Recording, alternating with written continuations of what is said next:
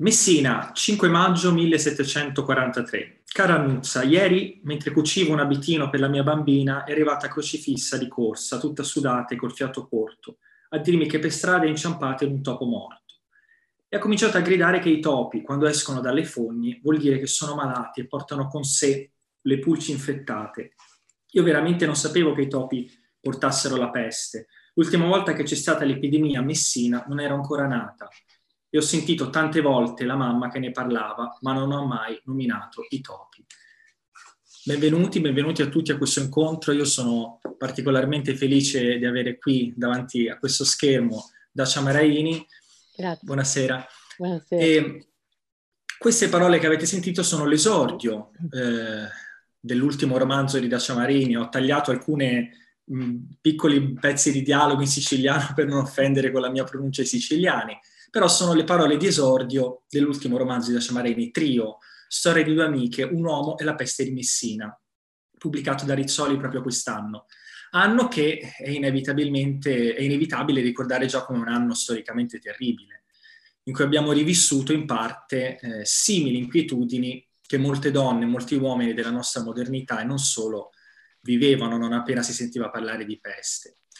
Ma le pestilenze, così come chissà le pandemie da, da coronavirus, possono essere occasione di trasfigurazione letteraria, di arte e che si creda o no anche di bellezza.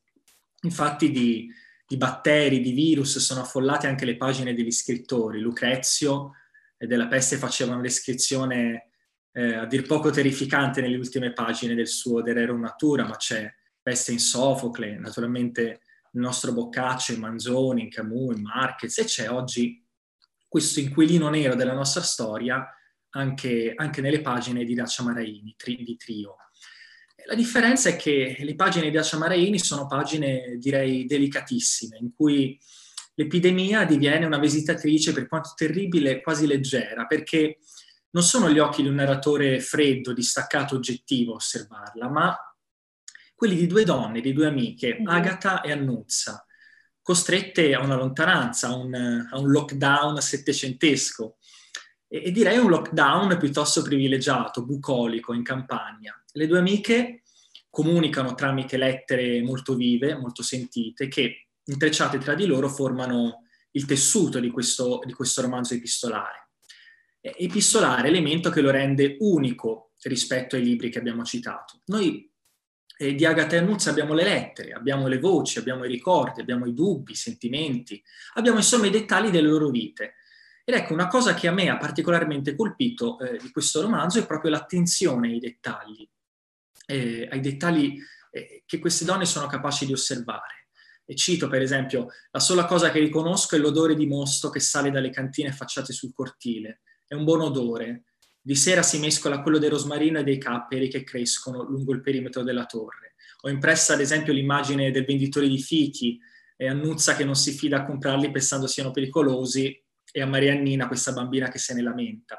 Ecco, su questa peste messinese del 1743 abbiamo uno sguardo indiretto, diciamo, meravigliato. Se ne respira quasi un'atmosfera fiabesca e quegli anni, quelle lettere sembrano scivolarci addosso con delicatezza. Ecco, la prima cosa che vorrei chiedere all'autrice, la Ciamaraini, è come è arrivata a raccontare questa vicenda. Lei ci capitò mentre faceva delle ricerche per un altro romanzo storico molto conosciuto, La lunga vita di Marianne Ocria del 90, da cui ha tratto anche una versione teatrale, mi sbaglio così? Sì, sì, anche, anche cinematografica. Anche cinematografica. anche Faenza ha fatto un film. No, sì, io mentre facevo le ricerche sulla Sicilia del Settecento, eh, sono capitata su questa cronaca della peste di Messina, che mi ha molto impressionato proprio perché, perché raccontava, oltre ai dettagli fisici, delle malattie, eccetera, la, la, la, reazione psicologica delle persone. Sembra che in tutti, questi, in tutti i casi, anche infatti ho trovato delle somiglianze con l'oggi, in tutti i casi di allarme e di paura, la gente ha bisogno di trovare un colpevole. Ecco, questo è, sembra incredibile, ma ogni volta ci si ricasca, come se la malattia fosse necessariamente dovuta a una volontà di nuocere. ecco, questo, allora io semplicemente sono stata impressionata da questa cosa, però non, non, non ho introdotto questo, questo tema in Marianna perché già ce n'erano tanti altri. Invece però poi, quando, a parte il fatto che nel 2006 ho scritto un racconto su questo tema, però era un brevissimo racconto che è stato pubblicato da una piccola casa editrice di Bagheria, che si chiama Drago. Eh, molto coraggiosi, molto bravi, le persone mm, straordinarie. Poi, eh, adesso, cioè pochi mesi fa, in periodo di pandemia, mi sono accorta che questa memoria tornava eh, a galla e mi suggeriva delle cose. ho ripensato a tutto quello che ci unisce e ci fa simili in periodo di pandemia. Naturalmente non è la parte tecnologica o sanitaria perché ci sono degli certo. abissi, ma dal punto di vista psicologico è incredibile che anche dopo avere tutti questi strumenti nuovi, essere delle persone che si pretendono razionali, moderne, ancora si cerchi il colpevole eh, o i colpevoli, primo. Secondo, che si, che si cerchino e si mh, mm, pretendono, pretende di dare delle, delle, dei rimedi che sono assolutamente fuori dalla realtà. Insomma, queste due cose appartengono evidentemente alla psiche umana. Certo, quindi... lei, lei, lo scrive anche all'inizio del suo libro, caro, caro le, quando si rivolge al lettore, il bisogno di individuare qualcuno su cui far convergere le colpe sembra irresistibile, quindi sì, la, sì. L'ha individuata subito questo, questo elemento. Sì, eh. È una cosa che mi colpisce tanto perché effettivamente anche oggi uno trova delle espressioni di irrazionalità in cui beh, immediatamente si deve colpire, credere che qualcuno abbia manovrato, ci sia dietro una setta e addirittura vampiri, mangiatori di bambini, eh, beh, sodomiti, insomma c'è tutto, chi, chi, più ne ha più ne mette, che però, che va bene, sono delle cose quasi grottesche, però è pericoloso perché certo. mette la gente in uno stato di allarme e di aggressività verso l'altro. Certamente. Sì, non sono, non sono gesti innocenti, ecco. No, alla lunga, soprattutto quando poi oggi con gli strumenti che abbiamo di diffondere queste idee attraverso i media, attraverso le chat, eccetera, dopo eh, si crea una, una situazione di avvelenamento generale che degrada sia il linguaggio e sia il rapporto con gli altri. Certamente. Ecco, una cosa che, che, che incuriosisce, ricevo, anche confrontandoci con l'altra letteratura di peste, chiamiamola così, è la scelta del romanzo epistolare. Questa cosa ah. mi ha ah. incuriosito molto. Come, come ha maturato questa scelta? Dato che oggi non si legge purtroppo così spesso un genere che è più particolare di altri.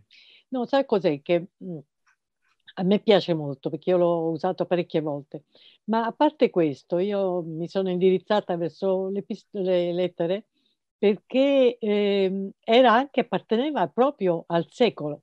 Cioè certo. a, a, metà del secolo, preparandosi, già esistevano e cominciavano a scrivere, già c'era eh, Voltaire, c'era Montesquieu, c'era, c'erano tanti Rousseau, eccetera. E loro, anche per parlare di filosofia, scrivevano lettere. Certo. Quindi e, e io mi sono un po' anche riferita proprio a quel mondo lì, a quell'epoca lì in cui effettivamente ci si scriveva molto. La, le lettere naturalmente ci mettevano un po' di più dei nostri mail, delle nostre mail, però, però effettivamente loro mettevano moltissimo di sé in queste lettere e addirittura facevano dei libri poi di filosofia, di riflessioni sul mondo, di storia, sì. eccetera. Ora che mi ci fa no... pensare, è vero, si studiano, si studiano, le lettere di filosofi a volte più che i eh, testi stessi, sì, certo. effettivamente è così. Certo. Ecco, eh, ecco, a proposito di, di filosofi, no? eh, questo è un festival di filosofia, ma il suo libro, eh, da Ciamarini, ha di certo dei riferimenti filosofici. Alcuni di questi non sono indiretti, cioè sono stati scelti da lei. Il primo di questi mi incuriosisce molto, Wittgenstein, tra le primissime citazioni dell'esordio del romanzo. Eh, lei cita questa frase, si potrebbe attaccare un prezzo ai pensieri. Eh, alcuni costano molto, altri meno e con che cosa si pagano i pensieri? Col coraggio, credo. Perché questa, questa citazione? Beh, mi è piaciuta questa metafora, no? È una metafora, naturalmente, perché Come non è che i pensieri si vendono, però effettivamente l'idea del coraggio legata al pensiero è una bellissima idea, perché spesso noi abbiamo un pensiero libero, tutti ce l'hanno, però spesso lo mettiamo a tacere quasi per paura, per eh, conformismo, per, eh, soprattutto per conformismo. No? Se ci, tira una certa aria, noi mettiamo a tacere il nostro, cioè facciamo un'autocensura. Certo. E allora ecco, l'idea che invece il coraggio consiste proprio nell'uscire da questa autocensura, nel, prima di tutto nel praticare altre idee, no? questa è la cosa fondamentale, conoscere, conoscere, leggere, eh, informarsi per farsi un'idea propria, anche con idee avverse, però conoscere e informarsi è fondamentale, certo. entrare nella pluralità delle idee e poi farsi una propria idea. Però se uno non conosce, cade nel primo trabocchetto. Infatti anche tutte queste persone che, non so, i negazionisti, mettiamo che dico, oppure i, i terrapiattisti, che è una cosa che fa ridere, è incredibile, è incredibile che oggi con tutti gli strumenti che ci sono per eh, conoscere la realtà, che, deve, che, ci siano delle persone che sostengono che la Terra è piatta. Io non lo so come gli viene in mente, e però in tanti ci credono, ci credono. Certo, certo. E, e beh, evidentemente lì allora ci vuole un certo coraggio, come ho detto. Queste sono persone che evidentemente non si informano, non leggono, soprattutto non credono nell'autorità di chi ha dedicato la sua vita allo studio, all'analisi, alla ricerca. No, loro vengono fuori così dalla ignoranza e dicono la prima cosa che gli capita, eh, magari ci si dedicano pure, però voglio dire, ehm, non tengono conto di quello che è la realtà, di quello che... Sì, il, fa- il fatto terribile è che ci si dedicano ci si e dedicano. poi lo rifiutano però, quasi controrazionalmente Ma secondo me lì viene, soprattutto nei teorici, eh, non nella gente che poi si abbocca, ma nei teorici, secondo me, è una questione di volontà di potenza. Mm. Dice io mi oppongo a tutti i grandi scienziati del mondo, quindi io sono più importante. Infatti poi li ascoltano, li mettono in televisione, gli danno importanza, riescono a diventare dei leader, poi litigano fra di loro. Però ecco, è, lì è una questione di potere, secondo me. C'è mm-hmm. molta gente che dicendo, per esempio, male di una persona di successo, diventano di successo anche loro. Oppure, Certamente. Eh, quindi è una questione di potere. Quelli che invece è penoso ed è terribile sono quelli innocenti che non hanno una questione di potere, mm. ma che si fanno trascinare perché siccome loro si propongono come un'autorità, questo è il punto, allora loro dicono, vabbè, ma questa è un'autorità almeno libera, ma non è libera, è semplicemente volontà di potenza. Mm. Quindi eh, questo è il problema. E allora alcuni appunto che non vanno a confrontare, non vanno a vedere, non vanno a leggere, non vanno a studiare, ma si affidano a uno che pretende di avere un'autorità. Ma un leader carismatico, insomma. Sì, è, è, basato sul nulla, però è un'autorità certo. basata sul nulla. Se uno approfondisce un po' si rende conto che mh, dietro non c'è niente, perché certo. eh, effettivamente cioè, sono come quelli che negano, non so, la Shoah. No, ci sono i negazionisti della Shoah. Beh, ma se sono stati gli stessi nazisti che facevano le fotografie, che tenevano i quaderni con dentro i nomi, c'è tutta una letteratura, ma se uno non si forma e, e segue una formula, una formula che dice no, tutto questo è un'invenzione, e, e, vabbè, ma approfondisci, devi dare delle prove che è un'invenzione. No? Certo, certo. sta accadendo anche... Gente Sta accadendo anche in Armenia oggi, per esempio. Bravo, sì, bravo. Si ecco. affidano ecco. così a una voce, a una, a una pseudo-autorità, no? Perché è così, perché hanno bisogno di seguire qualche cosa che gli sembra magari nuovo, però va benissimo seguire, ma prima informati. Ecco, certo. è una mancanza di informazione, secondo me. Ecco. E tra l'altro sto connettendo anche i, i, i, vari punti perché lei appunto ha parlato di libertà di pensiero, informazione e conoscenza e il Settecento, appunto il secolo in cui si svolge questo Bravo. romanzo, è, è, è, l'esordio di questo. Diciamo, e dopo materia. tutto questo sfocia nell'illuminismo, no. che per me è stata forse una delle più grandi rivoluzioni soprattutto europea, perché si è passati, cos'è stato l'illuminismo? Il passaggio da una cultura feudale che era basata sull'autorità era, ed era piramidale, basata sull'autorità divina, per cui tutto era, era un totalitarismo religioso, no? un po' come in certi paesi oggi anche di religione musulmana. Cioè si identificava lo Stato con la religione, quindi la legge religiosa era quella che valeva per tutti e quindi naturalmente eh, c'era una specie di mh, dittatura, di, dittatura, mentre la religione dovrebbe riguardare lo spirito, non le leggi, lo spirito, eh, leggi spirituali, non le leggi materiali. Invece, ecco, la, la, l'illuminismo cosa dice finalmente? Prima di tutto separiamo lo spirito, cioè il, la, la, fede, che è una cosa bellissima, ma che riguarda lo, il sentimento e la fede, qualcosa di spirituale, dalla, dalla, dallo Stato, che invece riguarda l'economia, riguarda il governo di un paese, che non ha niente a che vedere con lo spirito, sono due cose separate. Questa è stata una delle più grandi scoperte che poi è stato appreso e condiviso da tutta l'Europa. E poi la libertà dell'essere umano, l'uguaglianza, no? L'uguaglianza certo. fondamentale. L'uguaglianza, quindi non più un padrone e un servo, che poi era così anche all'interno della famiglia. C'era un padrone che era il pater familias, cioè il padre, che aveva tutti i diritti sui figli, sulla moglie e sulle proprietà. E poi c'erano tutti gli altri. La prim- per la prima volta si dice, si pretende che invece gli esseri umani sono tutti uguali. Certo. Sono uguali e hanno uguali diritti. Ora, naturalmente, poi questo è stato poi ripreso, rivisto, rimangiato, però, però certo, è, sì. stato, è, stato, forse, una, forse la più grande rivoluzione dopo Cristo. E come protagonista... la prima rivoluzione è stata quella di Cristo, per la storia, no? E infatti non è un caso che poi è stato ammazzato. La seconda rivoluzione è l'illuminismo. E poi ci sono tante altre cose, ma insomma sono due cose fondamentali che hanno cambiato il mondo ecco. soprattutto l'Europa, eh, diciamo, il mondo occidentale. Protagoniste ne sono state le donne, le, le, prime sovrane illuminate, Caterina II in Russia, Maria Teresa, quindi le donne hanno avuto anche un ruolo fondamentale in questo passaggio. Anche sì, però ecco, bisogna ricordarsi che quando una donna eh, ha, ehm, ha, cercato di riempire una formula dei diritti delle donne, Olimpia de Gouges è stata mm-hmm è stata ecco ghigliottinata. Quindi certo. sì, fino a un certo punto. Ecco, no, certo forse punto. una regina va bene, però una donna, diciamo così, qualsiasi, che, ecco. che pretendeva di applicare nella realtà la parità, eh, era vista ancora con sospetto. No? Però, insomma, comunque è stata una grandissima rivoluzione.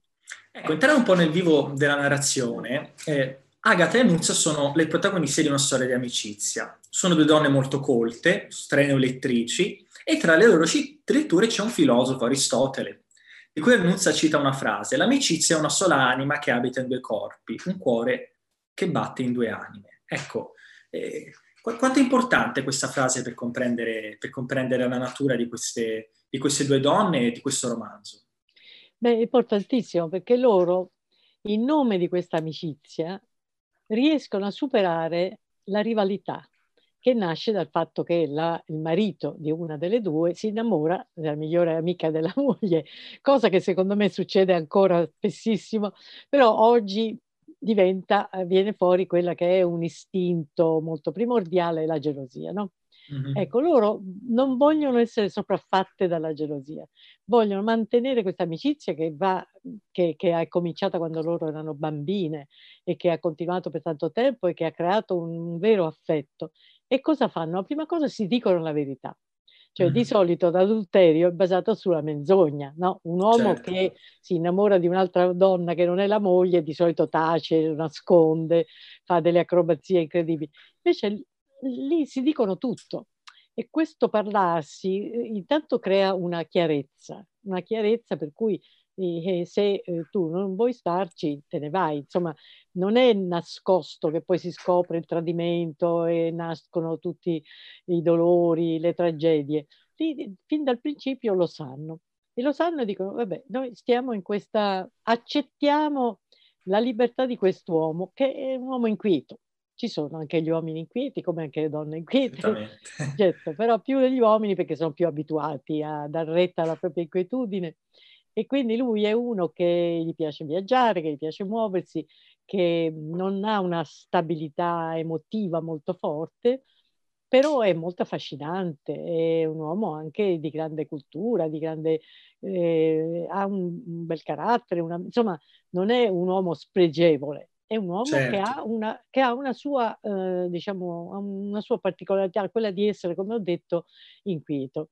Loro finiscono per dire, vabbè, rispettiamo quest'uomo, rispettiamo la sua inquietudine e non facciamoci sopraffare e manteniamo la nostra amicizia. Certo, è un equilibrio molto difficile, però se si comincia con la stabilire che la verità e la parità dei diritti sono uguali, sono, sono da tenere presente, forse ci si riesce, loro ci riescono. E infatti a me interessava proprio questo, anche perché, come ha detto giustamente lei, perché loro leggevano. Ecco, questa è forse la migliore ecco, sì. esaltazione della lettura, perché sì. la lettura che, che, però erano libri in quel momento mhmm, molto nuovi, molto reali, e dà a loro una libertà di mente che non avrebbero se non leggessero. La ecco. lettura permette loro di sviluppare il pensiero. Ecco, io volevo appunto, la prossima domanda era proprio su questo, perché eh, Lei abbiamo parlato appunto dei, dei, punti in comune eh, di queste due donne, però ci sono, sono donne anche consapevoli delle loro differenze. E, ehm, per esempio, di Agatha Annuzza dice che ha sempre amato i grandi gesti, le passioni proibite, mentre Annuzza preferisce il sogno, la vita segreta, sussurrata. E a questo segue un parallelismo letterario, no? Annuzza legge Calderon della Barca e Agatha Corneille. Quindi vita segreta, mi ha ricordato un po' il, il vivi nascosto di Epicuro, la Tebiosas, mm. e la vita passionale. Ecco, che differenza è questa? E poi vorrei farle una domanda personale. Dacia Mareine è Annuzza o è Agata? no, io non sono né l'uno né l'altro eh. perché sono dei personaggi. Quando parlo di me lo faccio in maniera, l'ho fatto in molti libri, Qui no, sono due. Naturalmente c'è sempre qualcosa dell'autore o dell'autrice. Non è che, non è che siano, c'è, c'è, una proiezione di qualcosa di sé, c'è sia nell'una che nell'altra. Però non è che mi identifico precisamente con una o con l'altra.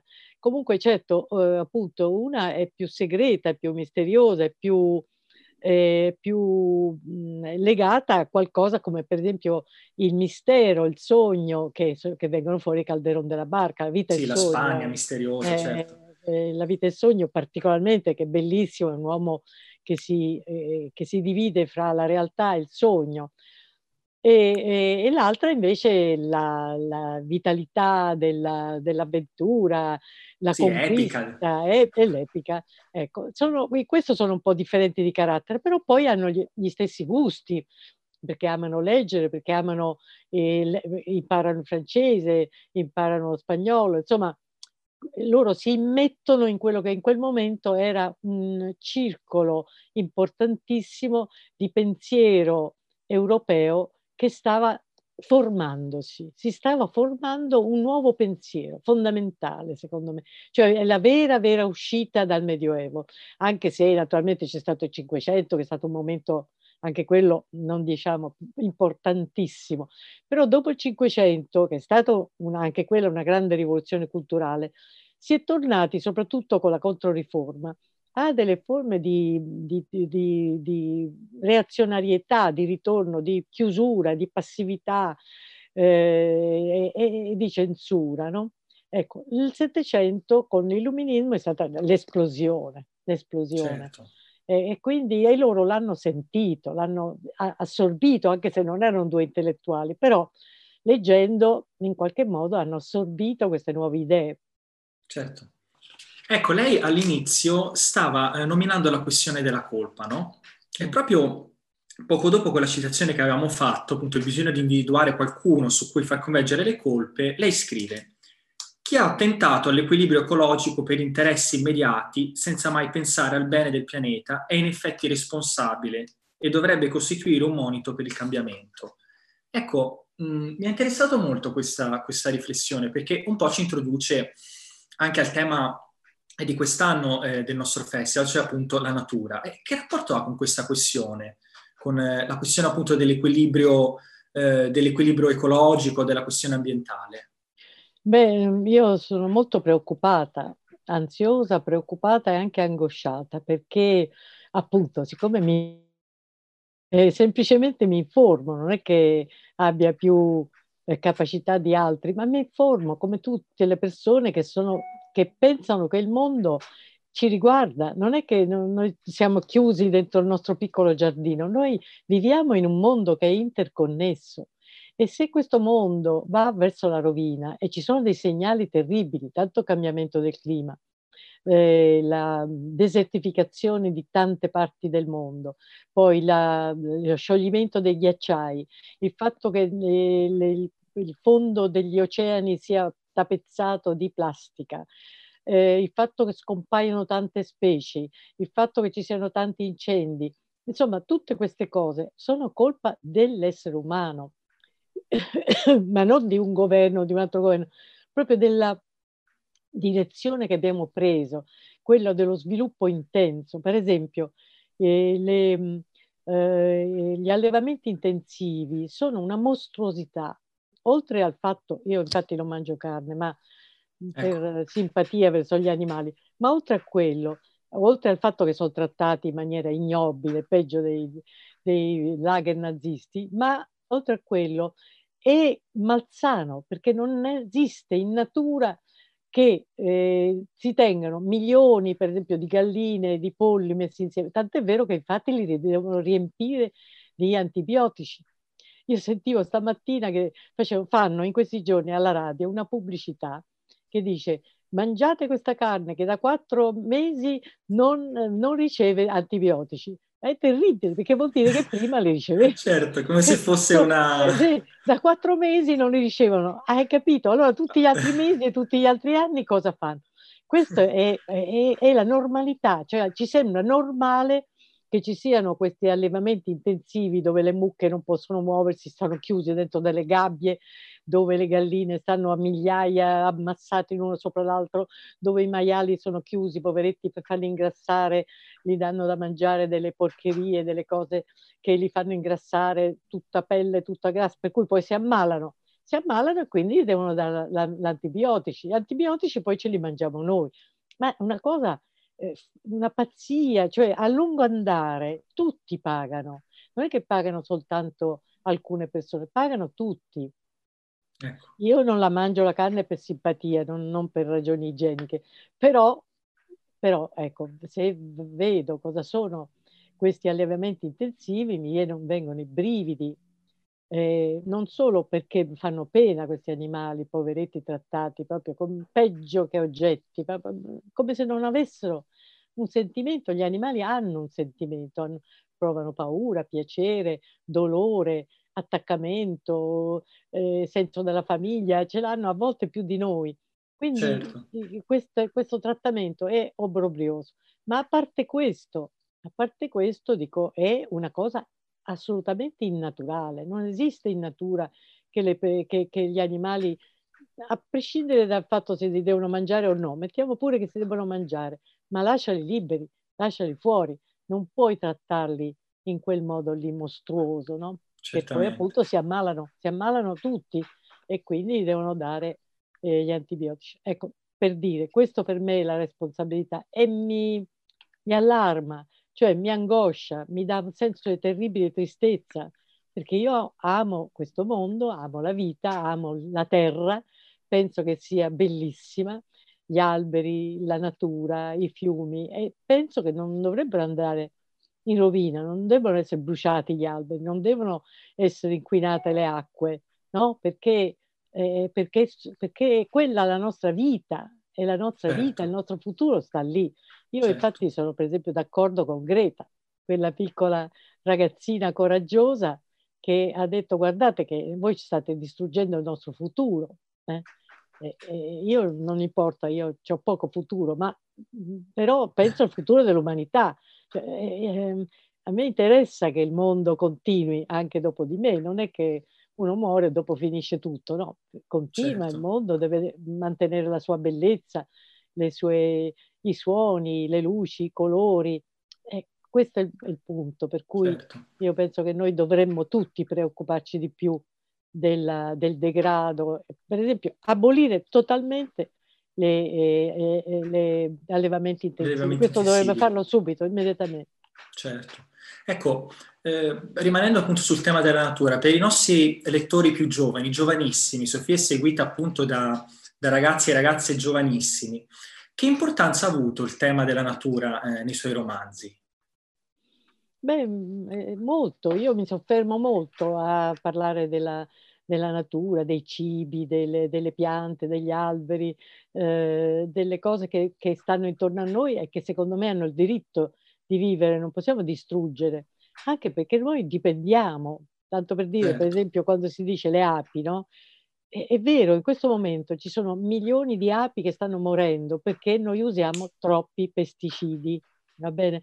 E però le api sono per noi fondamentali se le api permettono di impollinare le piante. No? E se non c'è questa impollinazione, le piante non faranno frutti, non faranno fiori, allora certo. vedi che tutto, tutto, tutto, eh, è tutto un, un coordinamento, una rete che, a cui noi dobbiamo dare retta. Noi non sono tra le specie più a rischio, tra l'altro, le api. Appunto, appunto perché sono delicate, ma perché? Perché noi esageriamo con i pesticidi. I pesticidi dovrebbero essere eliminati. È chiaro che si guadagna di più, perché si uccide tutto quello che sta intorno a una pianta, a dei frutti, no? Però tutti questi animali, piccoli animali, anche insetti, servono perché tutto nella natura ha una funzione. No? E quindi se noi uccidiamo le api, uccidiamo noi stessi. Questo è certo. il punto. Eh, secondo me questo i ragazzi lo sentono. Eh. Io credo che i ragazzi non sentono le ideologie e hanno pure ragione, perché ormai le ideologie sono morte, mm. però sentono questo pericolo del futuro che sarà un futuro, che stiamo distruggendo il futuro, stiamo distruggendo il futuro. E io credo che i ragazzi questo lo sentono perché hanno davanti una vita. Io quando vado nelle scuole, le domande, eh, le prime domande che mi fanno proprio su questo argomento qua. Quindi evidentemente, non dico tutti, ma moltissimi ragazzi, giovani, piccoli, bambini, io vado anche alle scuole elementari, hanno questa sensibilità, ce l'hanno, ce l'hanno. Infatti certo. Greta si portava dietro migliaia e migliaia di persone quando ha fatto quei venerdì, no?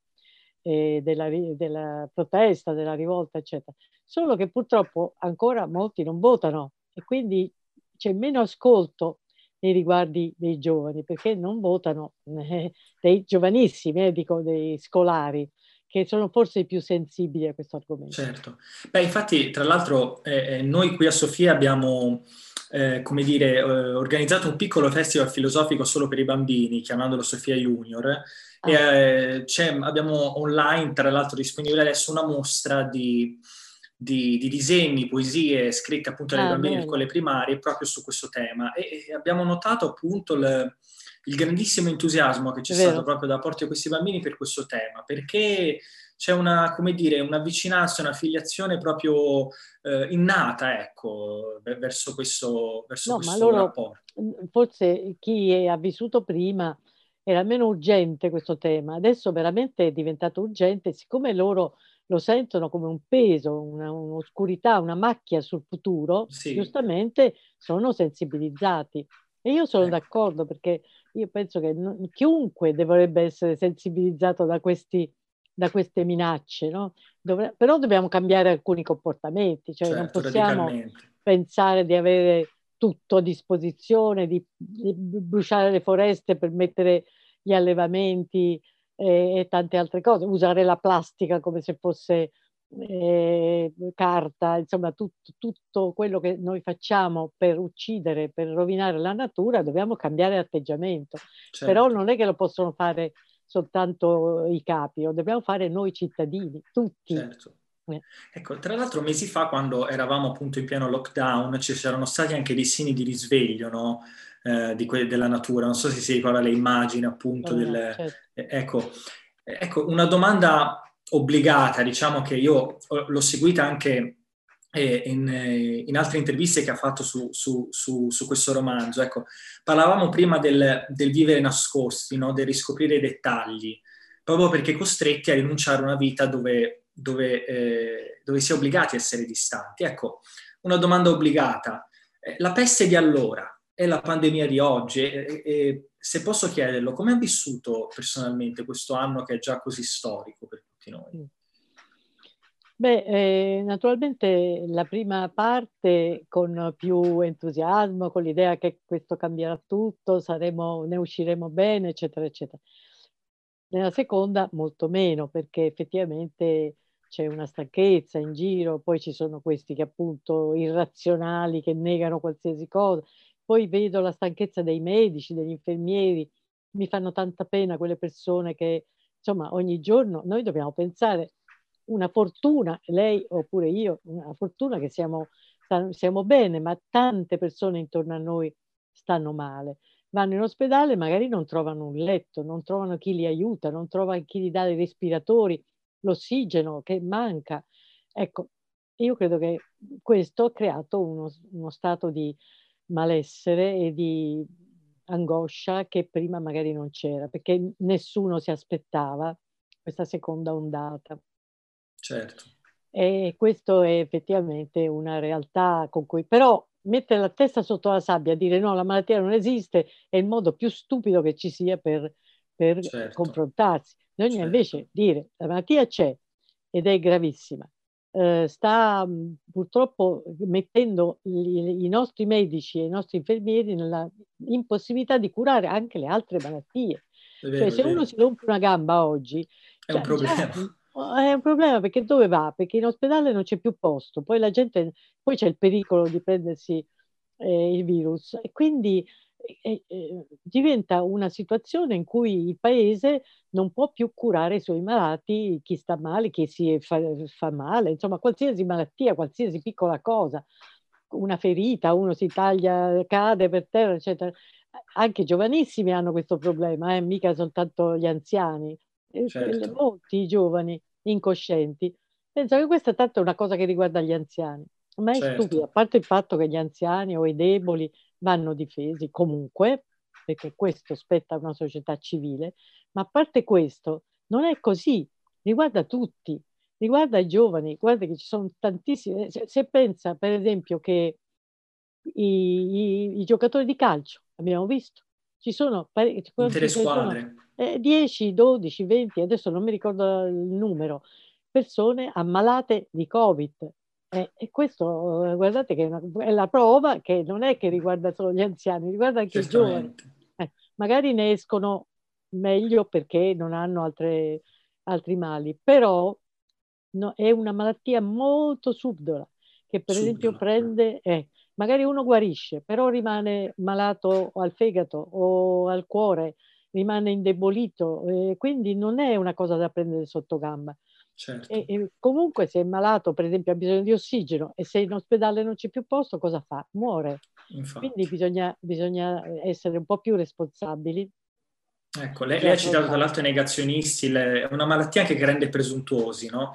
Io ho la, mi è successa una cosa, io quando eravamo in lockdown avevo, stavo le, rileggendo Delitto e Castigo ah e tra le pagine finali eh, mi ha proprio folgorato questa cosa. C'è il Raskolnikov, il protagonista, fa un sogno dove sogna che arriva una, un'epidemia da Oriente, ah, Vedi, dall'Asia. Non questa cosa. Eh, no, è strabiliante eh. e infetta tutti e ha questa, eh, come effetto fisiologico questa malattia quella di rendere presuntuosi, di rendere arroganti, di far credere che ognuno ha, la verità. È un'intuizione straordinaria. Assurdo. Straordinaria, assurdo. Sì. Io l'ho letto più volte perché è un libro che ho amato moltissimo, però questo particolare non me lo ricordavo. No, ma infatti però, perché è in un piccolo paragrafo. Sì, sì, sì. Però è, è, di grande attualità. Di grande Come attualità. no? Come eh, Perché appunto la, la, paura crea delle situazioni di irrazionalità. No? Alcune di queste sono proprio di presunzione, come ha detto giustamente, di dire, ah, io la so più lunga di quella, di quella virologo, dico, ma quelli stanno studiando da anni, lo sapranno meglio di te, no? Questa, non volersi affidare a un'autorità. Naturalmente i virologi un po' eh, hanno, hanno, fatto il, problema, hanno creato il problema perché si contraddicono. Ma perché si contraddicono? Non è una cosa soltanto di capriccio, è perché la malattia è misteriosa. Cioè questo coronavirus ancora non sappiamo se come si infetta non lo sappiamo. Sappiamo che riguarda il fiato, naturalmente viene dai polmoni, però oltre a quello non sappiamo se per esempio toccando una maniglia si infetta oppure se, se si infetta a due metri, a tre metri, tutto questo non lo sappiamo. Non sappiamo se una persona che è stata malata poi diventi eh, eh, come si dice, eh, che come si è vaccinata, insomma, diventi sì. Immune, immune. Immune, immune. Non lo sappiamo, non lo sappiamo, non sappiamo niente di questa malattia, pochissimo. Non sappiamo quanto dura, non sappiamo quanto dura eh, l'incubazione, non sappiamo tante cose non sappiamo, non sappiamo se i bambini o i ragazzi molto giovani ce l'hanno e sono fino a che punto è asintomatica nei giovani e fino a che punto non lo è, insomma, non sappiamo niente. Allora, naturalmente ogni virologo già la sua interpretazione, la sua certo. versione. Per questo c'è questa contraddizione, ma non è una, una forma di cattiveria, è una forma di confusione di fronte a una malattia che non si sa veramente, di cui non si sa quasi poco, si sa poco. Ecco. Ecco, eh, uno dei fili rossi delle, dell'edizione di quest'anno di Sofia, eh, ne parleremo anche con Walter Siti, che ha scritto appunto un libro su, sull'innocenza della natura quest'anno, è appunto diciamo, la, la, fisionomia del nostro rapporto con ciò che chiamiamo con molto semplicismo natura. Ecco, secondo lei la natura è indifferente e, e inoltre eh, la, possiamo dire che la natura è innocente anche quando, anche quando è capace di gesti terribili come, come quelli che, che vediamo? Beh, la natura, la natura non ha, almeno che uno non creda in Dio, e naturalmente se la natura si identifica con Dio, allora vuol dire che ha una volontà sua. Per esempio, se nella Bibbia è detto che a un certo punto, eh, di fronte ai sodomiti di Sodoma e Gomorra, eh, Dio manda una pestilenza o manda il fuoco e Giusto. distrugge la città. Va bene? Tutti poi, fra l'altro, anche chi non, poveretto, magari non c'entrava niente, i bambini, eccetera. Questa è la volontà della natura, natura identificata con Dio. Io sono laica, io penso che la natura eh, non, non, non ha delle responsabilità nel senso di una volontà, però ha una sua direzione, cioè la natura vuole la vita, non vuole la morte, vuole la vita. E allora naturalmente se eh, ci si mette contro lo sviluppo della sua vita può produrre morte, però è una deviazione della natura, perché la natura portata alla vita, magari eh, una vita eh, a volte esagerata che può, può invadere, però è, è fatta di, di vita. E, però se noi gli, non gli diamo la possibilità di vivere, di svilupparsi, è, è diventa morte perché certo. c'è la morte nella vita, naturalmente c'è, però la normalità sarebbe che uno si sviluppa, cresce, nasce, cresce, si sviluppa e poi muore.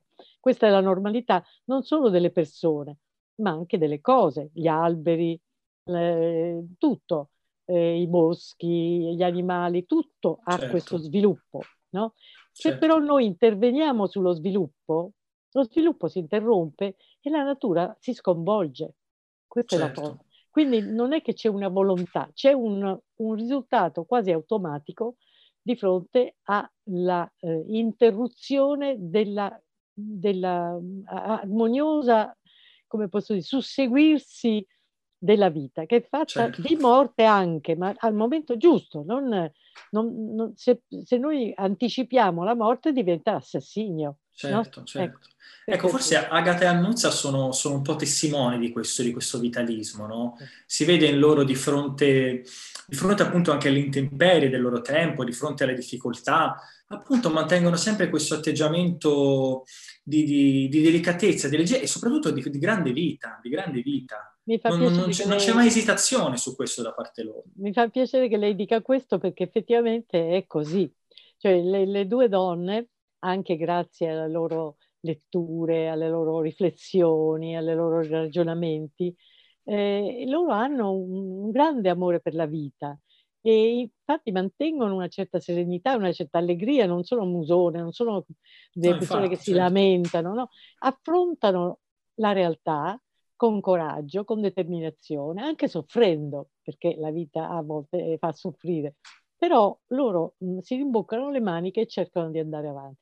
Certo. E la forza gliela dà anche questa amicizia, che per loro è un modo di stare al mondo. L'amicizia è un legame, e avere certo. fiducia in una persona e costruire qualcosa insieme. Io credo, sinceramente, io credo che l'amicizia sia la cosa più bella che ci sia al mondo, perché l'amicizia è disinteressata, quando è vera, eh? è disinteressata, mentre l'amore purtroppo è legato all'eros, al sesso, e il sesso è esclusivo, insomma molto certo. più, più, selvaggio, più imprevedibile. Distruttore anche. Più distruttivo il sesso, mentre l'amicizia che è spogliata dalla sessualità può mantenersi da quando si è bambini alla fine della vita. Certo. Cioè veramente è una cosa di una grande libertà. Cioè ci vedo nell'amicizia una libertà che non c'è negli altri sentimenti e quindi per me io la considero la cosa più bella che ci sia al mondo. Ecco, ecco um, saltando appunto su un altro argomento sempre relativo al suo libro, la sua eh, da Samareini è una letteratura di donne, una letteratura capace di raccontare con molta attenzione e molta empatia le donne anche gli aspetti più, diciamo, irrisolti, insoluti e spiacevoli di quelle che vengono chiamate oggi le questioni di genere. E qui devo dire che, che alcuni dettagli del suo romanzo, eh, forse appunto per l'atmosfera che si respira, mi hanno ricordato alcuni dei dettagli eh, che un'altra grande scrittrice contemporanea che amo molto, Dolores Prato, amava, amava inserire nei suoi romanzi.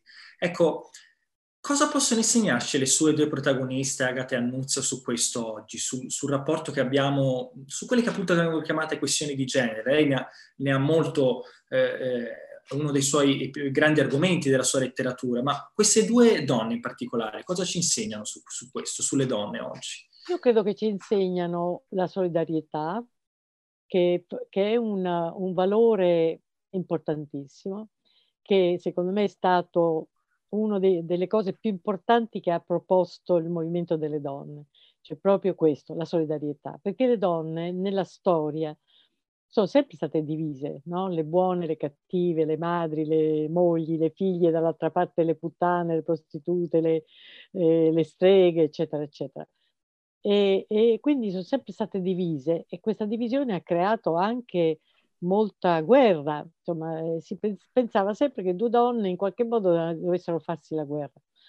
Invece eh, le donne, eh, come anche, succede anche fra gli uomini, ma mentre l'amicizia maschile è stata sempre esaltata, raccontata, eh, benedetta, diciamo così, certo. l'amicizia fra le donne no. Ecco, non proprio nella storia, nella storia anche, anche, nella letteratura, nella poesia, si parla sempre di amicizia fra gli uomini, fra due uomini, e non si parla, cioè è, quindi cosa fa? Crea un valore, un valore a cui uno può naturalmente adeguarsi o no, però è un valore.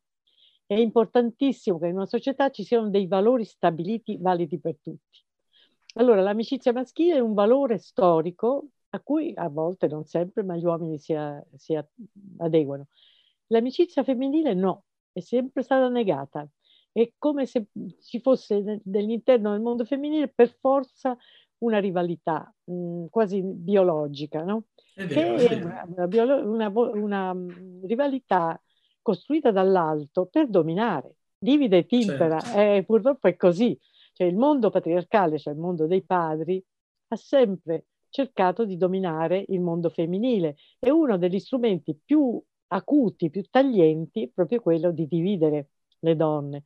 Quindi il femminismo, secondo me, la cosa più bella che ha valutato è proprio la solidarietà, cioè riconoscere nell'altra donna una tua pari, una tua vicina, una tua solidale, con cui certo. dividi de- delle sorti eh, storiche, delle decostrizioni, dei tabù che sono comuni e quindi vanno combattuti insieme. Certo. Poi naturalmente ci sono, eh, la solidarietà è una cosa che riguarda tutto il mondo femminile, l'amicizia riguarda delle persone, quindi è una cosa individuale. Però certo. le due cose sono legate, perché se si crede nella solidarietà si può sviluppare un'amicizia vera. Se non si crede è una cosa fittizia. Ecco, amicizia appunto come quella delle, delle sue due protagoniste. Eh, leggeremo ancora storie come questa da Ciamarini o sono altre le storie che, che, ha già in testa? No, io adesso mi sto lavorando, ma già da un po' di anni, poi ho interrotto per scrivere questo libro, sulla storia del campo di concentramento. Ecco. Perché io sono stata due anni in campo di concentramento, ne ho accennato, ma non ho mai veramente raccontato dall'interno che cosa è stato per me, anche perché faccio fatica, ancora adesso faccio fatica perché sono ricordi molto molto dolorosi, però lo voglio fare perché mi pare giusto lasciare delle testimonianze e, su quello che è stato la seconda guerra mondiale, anche se ero una bambina, però mm, certo. è una cosa importante. È stata importante non per me solo, ma proprio per far capire che cosa è stato. Eh, la gente deve sapi- sapere per non commettere gli stessi errori. Ecco perché è importante conoscere la storia. Certo. Non soltanto così come una conoscenza in più letteraria o storica, ma perché la conoscenza ci permette di affrontare il futuro, di vedere certo. le somiglianze, di vedere i momenti in cui si può cadere negli stessi errori e di evitare gli stessi errori. Ecco, sono sicuro che saranno pagine importanti e toccanti per tutti noi. Grazie. Bene, io ringrazio moltissimo Dacia Maraini di essere stata qui con noi, ringrazio il nostro pubblico per averci seguito. Ricordo appunto Dacia Maraini, trio, storia di due amiche, un uomo e la peste di Messina, Rizzoli 2020 e la ringrazio ancora tanto. Grazie a lei Alessandro Grazie. e a voi della filosofia. Grazie. Arrivederci. Grazie. Arrivederci.